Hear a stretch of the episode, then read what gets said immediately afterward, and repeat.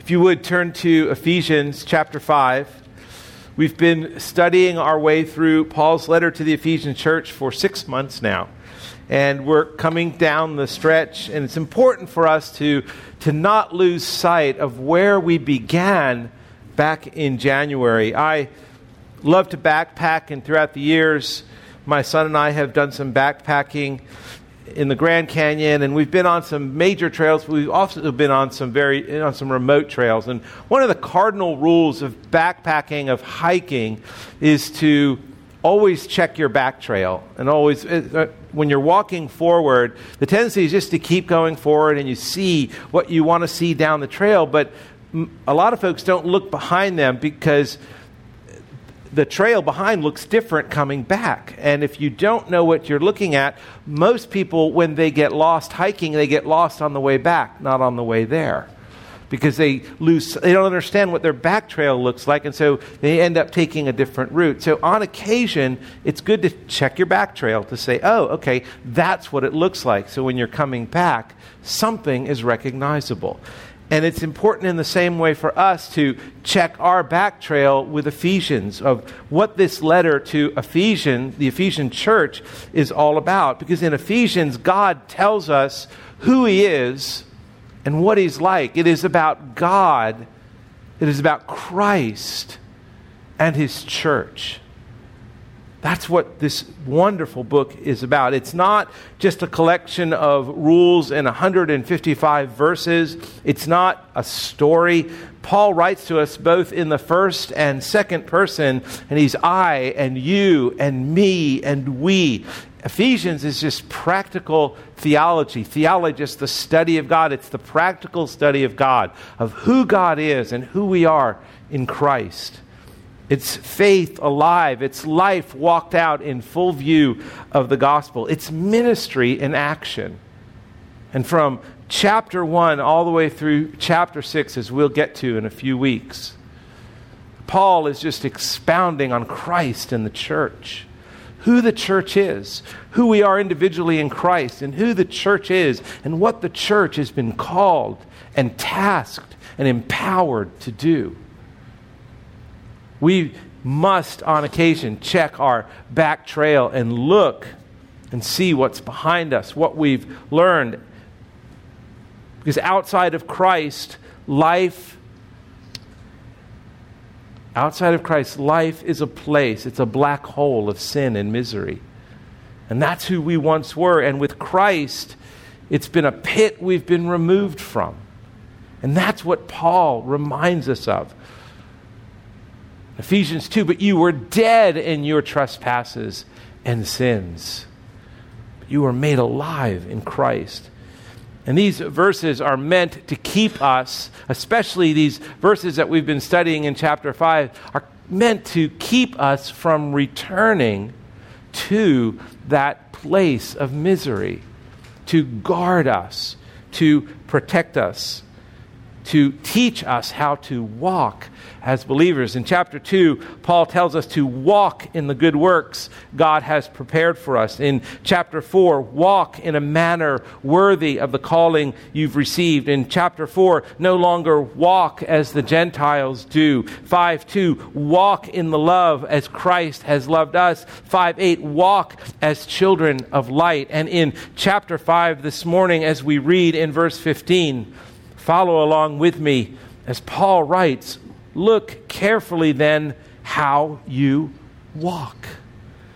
Not as unwise, but as wise, making the best use of the time because the days are evil. Therefore, do not be foolish, but understand what the will of the Lord is. And do not get drunk with wine, for that is debauchery, but be filled with the Spirit addressing one another in psalms and hymns and spiritual songs, singing and making melody to the Lord with your heart, giving thanks always and for everything to God the Father in the name of our Lord Jesus Christ. Father, we, we ask you once again to give us the insight and discernment to understand your speaking to us in these written words. Father, help us each to grab hold of truth this morning that we could become more like Christ. Father, by your Spirit, begin a work in us, we pray this morning. And Father, help me once again in my weaknesses to serve these dear friends through the preaching of your word. May they hear the voice of God this morning. I pray. In Jesus' name. Amen. Well, because Christ, has transformed us, we can walk in a manner worthy of the gospel. That's Paul's admonition throughout the book of Ephesians. Because Christ has transformed you, you can walk in a manner worthy of the gospel. You are no longer bound to your old way of life. You're no longer bound to the things that enslaved you. You're no longer tied to what cause the misery and pain in your life, but you can because of Christ, because of the indwelling Spirit of God in you. You can walk in a manner worthy of the gospel. And Paul just expands upon that in this chapter, in this verse 15. Look carefully then how you walk. So not only can you walk, but, but there is a, a place where you have to guard carefully. Remember last week we talked about Proverbs 4.23 when Paul was in, admonishing us. He was pleading with us not to return to the old way of life, pleading with these, uh, these Ephesians not to return to the sexual immorality that was so prevalent and the impurity that was so prevalent and the filthiness and the foolish talk. Paul was saying, no, no, guard your life. And, and the writer of Proverbs in chapter 4 tells us to, above all else, guard your heart, for it's the wellspring of life. And here, Paul is just continuing to encourage us, to plead with us, to admonish us. Look carefully then how you are to walk. And two ways I think he wants us to grasp this morning that we're to walk. One is to walk carefully, that we're to walk very guardedly. And secondly, we're to walk thankfully, a theme that you see in Paul's letters time and time again. In everything, give thanks. Rejoice always. Again, I say rejoice. And again, here, as he did last week, he talked about giving thanks. Again, he talks about giving thanks here. We have been transformed by God's Spirit into the likeness of Christ so that we can walk in a manner that is worthy of the gospel. We can walk in a manner that keeps us from ministry, from misery, and lets us walk in ministry. We have been transformed. So let's first look at verse 15 and 16 about walking carefully. And as you see in verses 15, 16, 17, and 18, there really is here a study in contrast. Paul is saying, don't do this, but do this. And he does it three times in the first verse. He says, Look carefully then how you walk, not as unwise, but as wise, making the best use of the time because the days are evil. Look carefully at how you walk.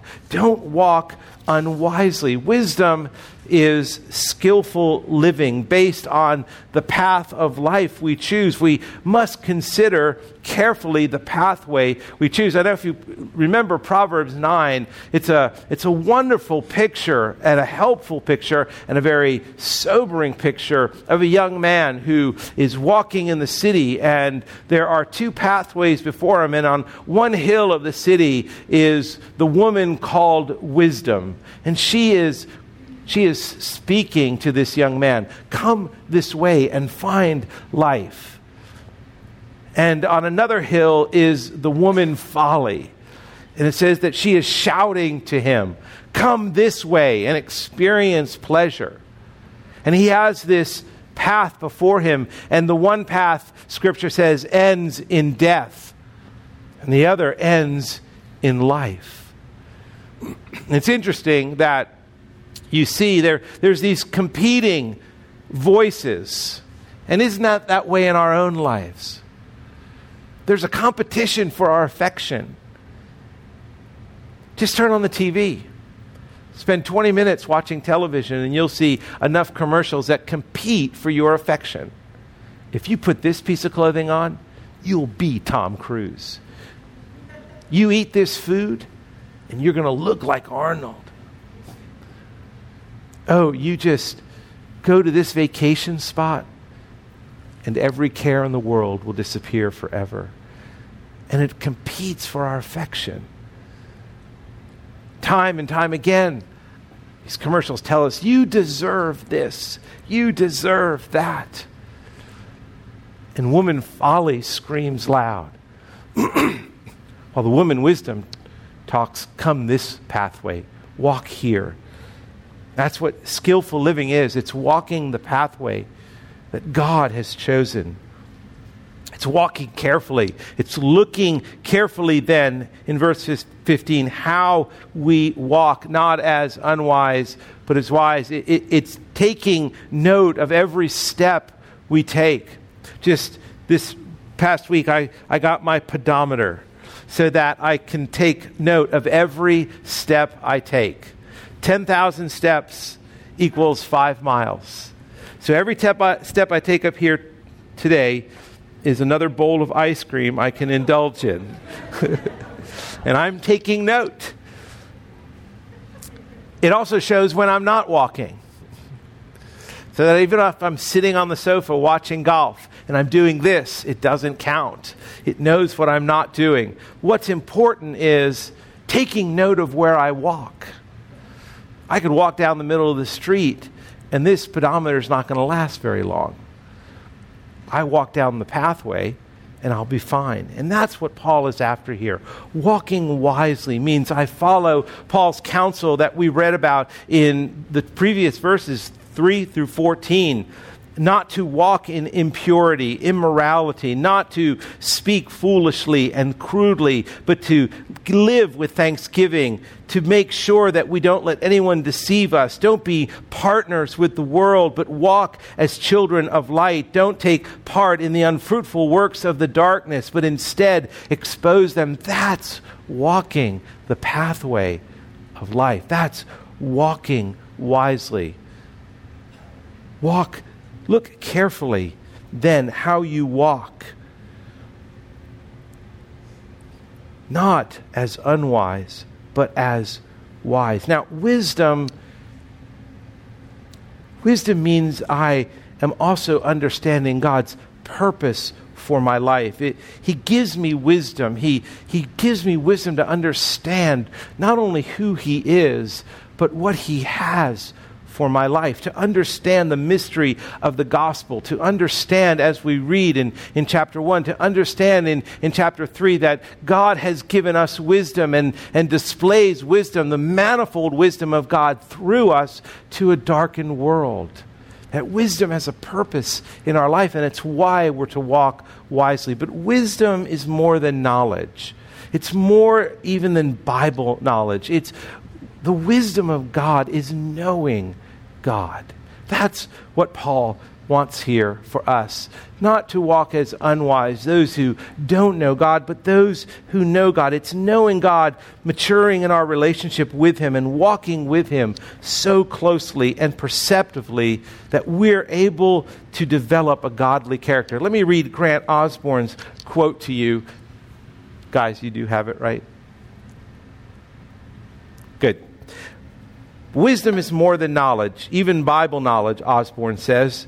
It is knowing God, maturing in our relationship with Him, and walking with Him so closely and perceptively that we're enabled to develop a godly character, live thoughtfully, and make proper choices in life. In spite of our sinful nature, we are blessed with the ability to make choices wisely. In spite of our sinful nature, we're able to make wise choices. Let us carefully then walk, not as unwise, but as wise. And then Paul goes on to say, making the best use of the time because the days are evil. The, the expression here is making the best use of time. It's literally buying time. Have you ever thought, I wish I could just buy a few more hours? And here, Paul is, is wanting us to, to make the best use of our time, to buy time, to be able to, to understand the signs of the time, to understand what the time is like because the days are evil. In other words, there's only so much time. These days are evil because we're in the last days. I don't know how long the last days last. But these last days are preceding the return of Christ. Do you remember the parable where the, the, the the parable of the virg- virgins and the, and the oil lamps, where they didn't know when it was going to be time to have those lamps ready. And, and it's a story about the coming of Christ. No one knows when. And so we must make the most of their time. We, we need to live with eternity in view. We need to live with eternity in our hearts.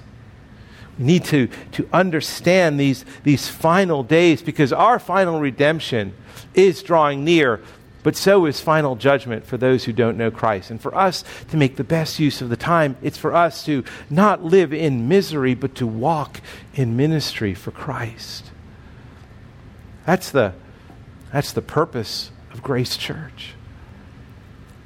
To live for Christ, to live for ministry for Him, to as we read in, in chapter 5 of verse 14 Awake, O sleeper, and arise from the dead, and Christ will shine on you to, to be the light of Christ because we are called children of light. So let us walk wisely. So the first thing is let us walk wisely, not unwisely. Secondly, in verse 17, Paul tells us that we are to not be foolish, but understand what the will of the Lord is. Not as unwise, but as wise not foolish, but understand what the will of the Lord is. Why, why does he say that? Because here, the second contrast, what does it mean to understand the will of the Lord? To, to not be foolish, I think, and to not live like an unbeliever.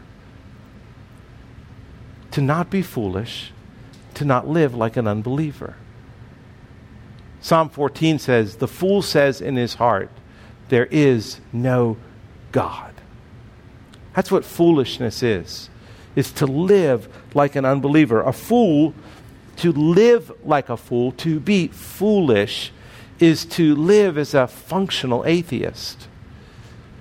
Even though you may be a professing Christian, if you live foolishly, you live like a functional atheist. You act as if God does not exist. You, you cannot live that way as a child of God. And so Paul encourages us not to live foolishly, not to live as a fool, not to live as one who is hopeless, not to live as one who is despairing, not to live as one who is in unbelief, which are all examples of atheism, to despair. Is to live as though God does not exist.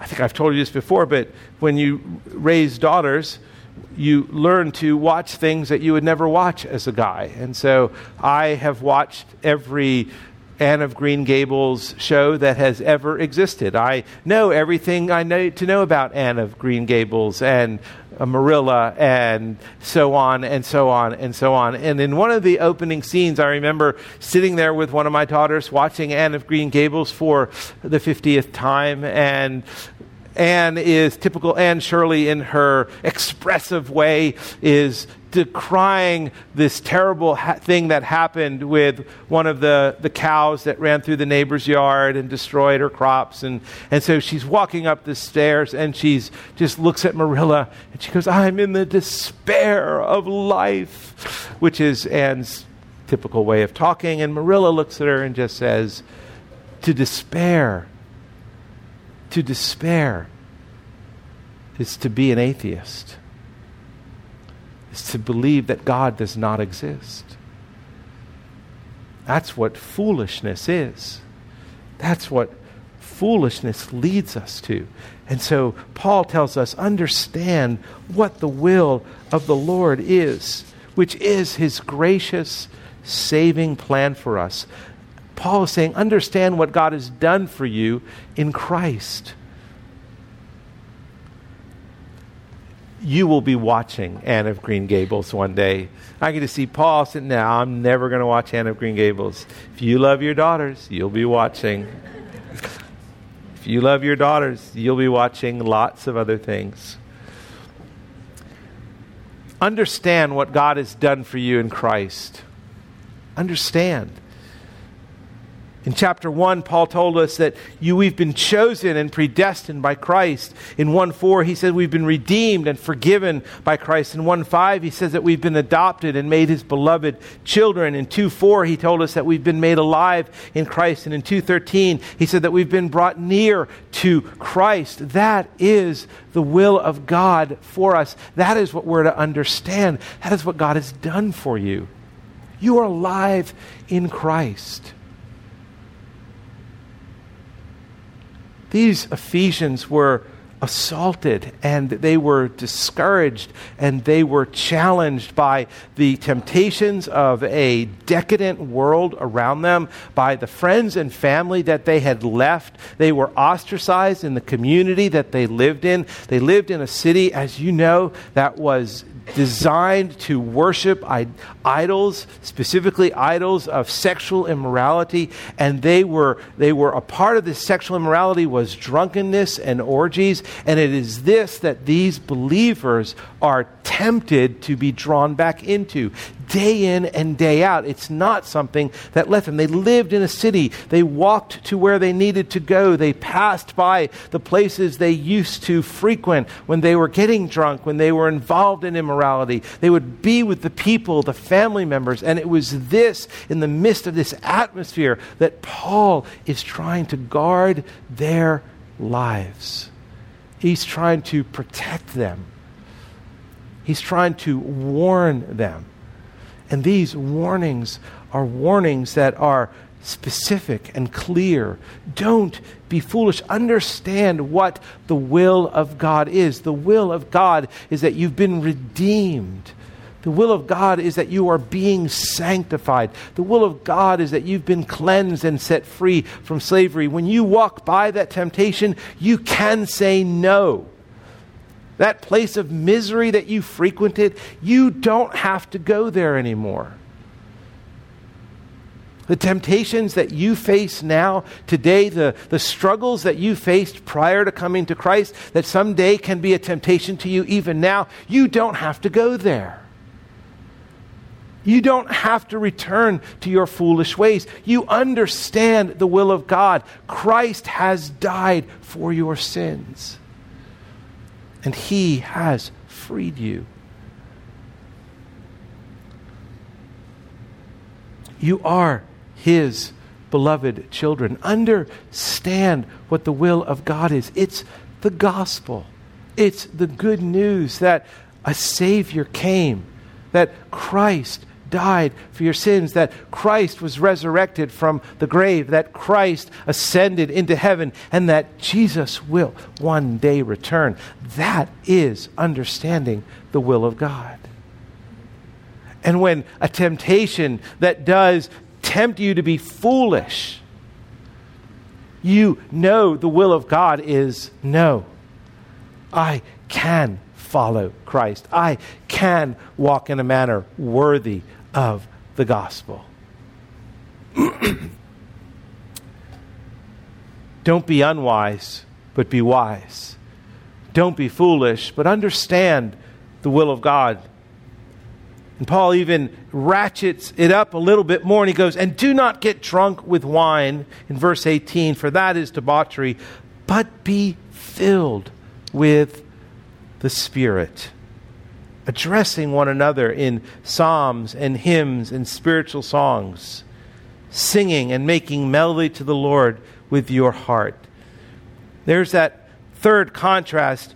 Don't get drunk with wine, but Be filled with the Spirit. Look carefully how you walk, and don't get drunk with wine, but be filled with the Spirit. Paul is quoting Proverbs 23, and he's drawing a sharp contrast between the behavior of the unbelieving world with which they just came from, with, with, with the area where they've been freed from, they've been delivered from. Don't go there anymore. Those who have been redeemed by Christ, don't go back to that unbelieving world. Drunkenness epitomizes the way of darkness. It leads to sexual excess, it destroys inhibition, it leads to debauchery and reckless deeds. And Paul is saying, don't do that, but be filled with the Spirit. And that's Paul's emphasis here. It's not on not getting drunk as it is being filled with the Spirit. And that filling is the, it's a continual filling. It's a daily filling. It's a daily being under, neither, not being under the influence of wine or under the influence of other things, but being under the influence of Christ, being under the influence of His Spirit. That's Paul's plea. and we do that corporately.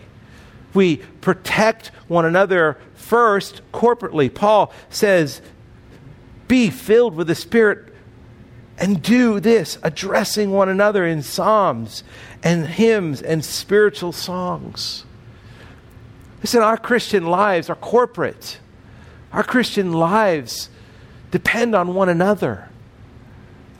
This being filled with the Spirit is exemplified by addressing one another in psalms and hymns and spiritual songs. It's really addressing one another in Scripture.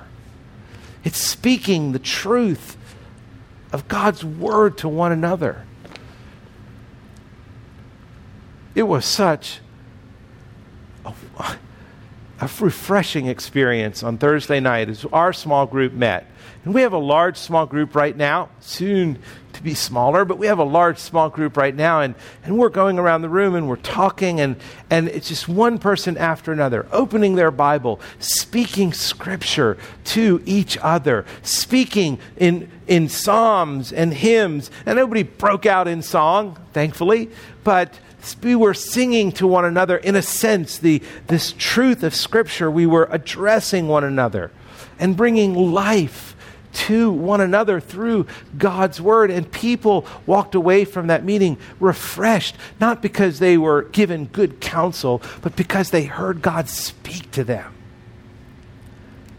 They heard God's voice in the midst of a busy room filled with people. They heard God talking to them. And when God speaks, life life comes about.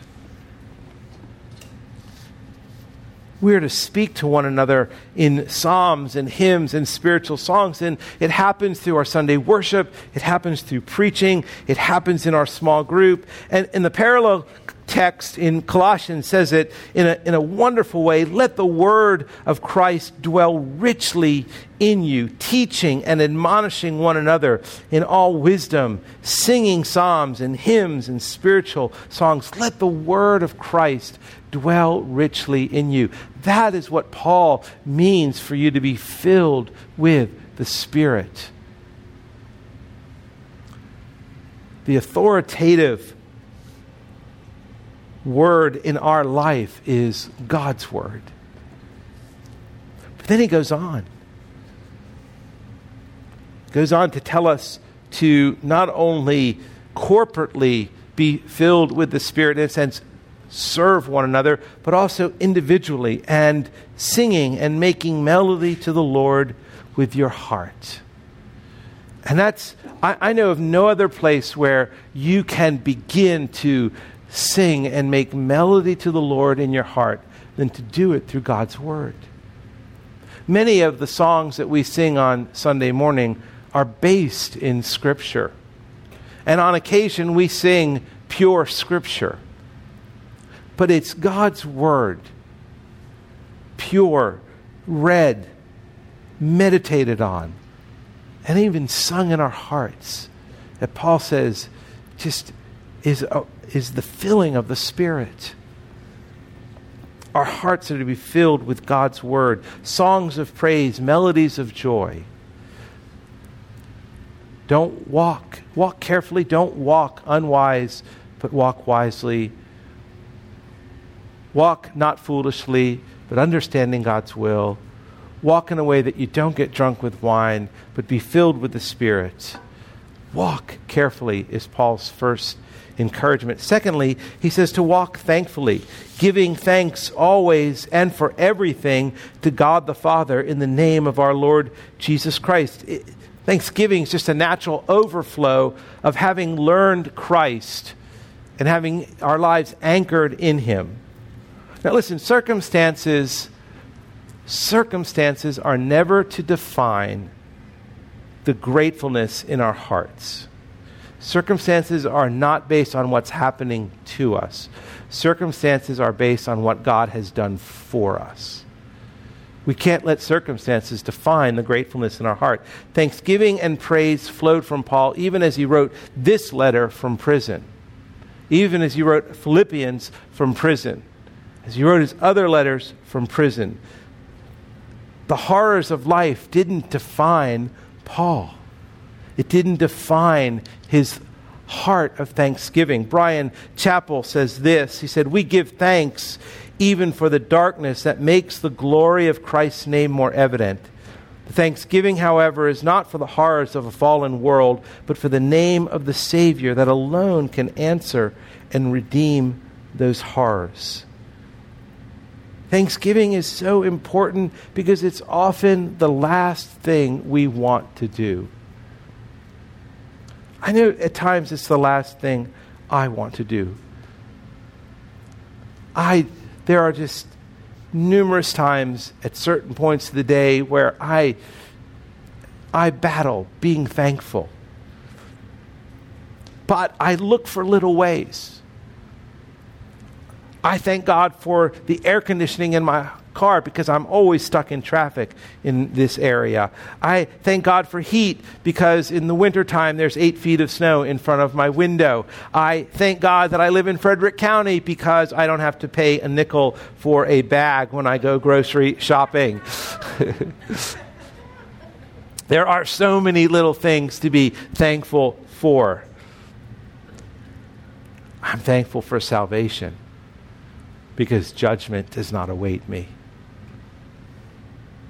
Thanksgiving is so important because circumstances can so easily draw us to grumbling or complaining. And we all have our ways in which we can easily grumble or complain. I know, I'm sure for moms, it's cleaning up the toys for the 30th time that morning. It's for guys who come home and their wives ask them to clean up the toys for the 31st time that day. It is times to grumble when we are weary, times to grumble when we are persecuted, time to grumble when we are suffering. There are many reasons that we can justify our grumbling, but Scripture never justifies our grumbling. God wants us to be thankful. Philippians 2:14, do all things without grumbling or complaining, that you may be blameless and innocent children of God without blemish in the midst of a crooked and twisted generation, among whom you shine as lights in the world, holding fast to the word of life. I, let me tell you where you can, you can shine as a light in the world is when you are in public and everyone around you is grumbling and you don't grumble. When there is only one cash register open in giant food and the line goes to the back of the store and everybody in line has got wide eyes and red ears, and they are foaming at the mouth. And one after another, they are grumbling. That's a bit of an exaggeration, but not much. And people are, not only do they do they grumble, but they engage you in conversation and they want you to grumble with them. And when you don't, they suddenly get really quiet. And you say, oh, well, you know, yeah, it's going to be a while, but hey, man, I'm here with you. no, we are to be shining lights. Thanksgiving, then, here, giving thanks always and for everything to God the Father in the name of our Lord Jesus Christ. Giving thanks is a perfect remedy to keep you from stumbling and help you shine like Christ.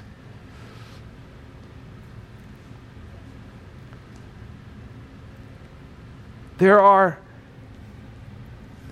there are there are days and days and days where grumbling or complaining is just so easily achieved in our lives. And Paul says, no, let's, let's be different. Let's be different. Let's shine as Christ shines through us.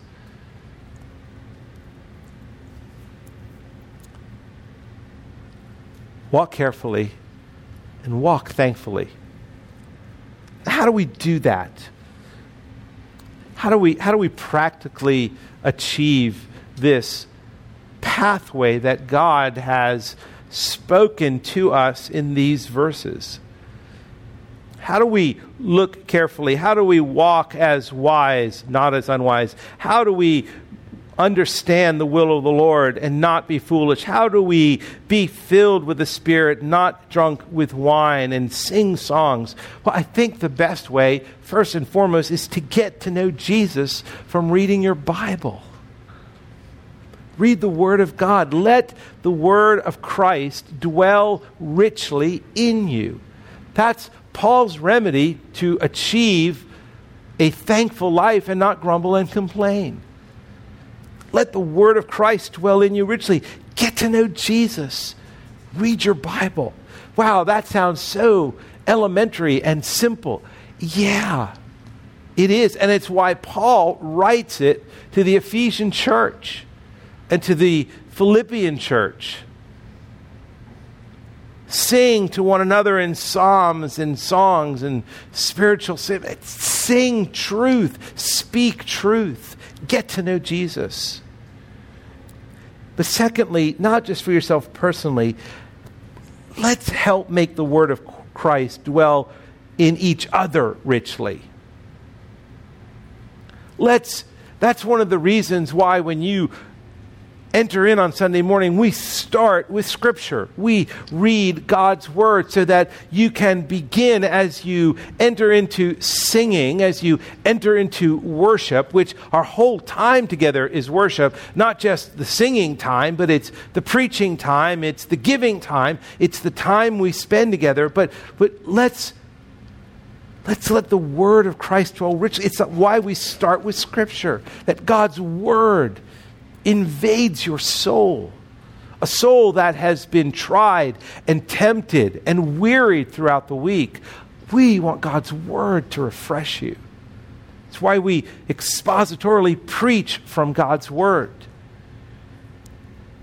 It's why in small groups we encourage and appeal to you to give counsel by reading God's word to one another. Let the word of Christ not only dwell in you richly, but try and help others to dwell richly in the word of Christ. And thirdly, if you do regularly grumble and complain, stop. Stop. Stop grumbling Stop complaining and be thankful. Be thankful. Give thanks always, Paul says. Always. Give thanks always and for everything to God your Father in the name of your Lord and Savior, Jesus Christ. Let the word of Christ dwell in you richly. Help one another to dwell richly in the word of Christ. And stop grumbling and complaining, but be thankful.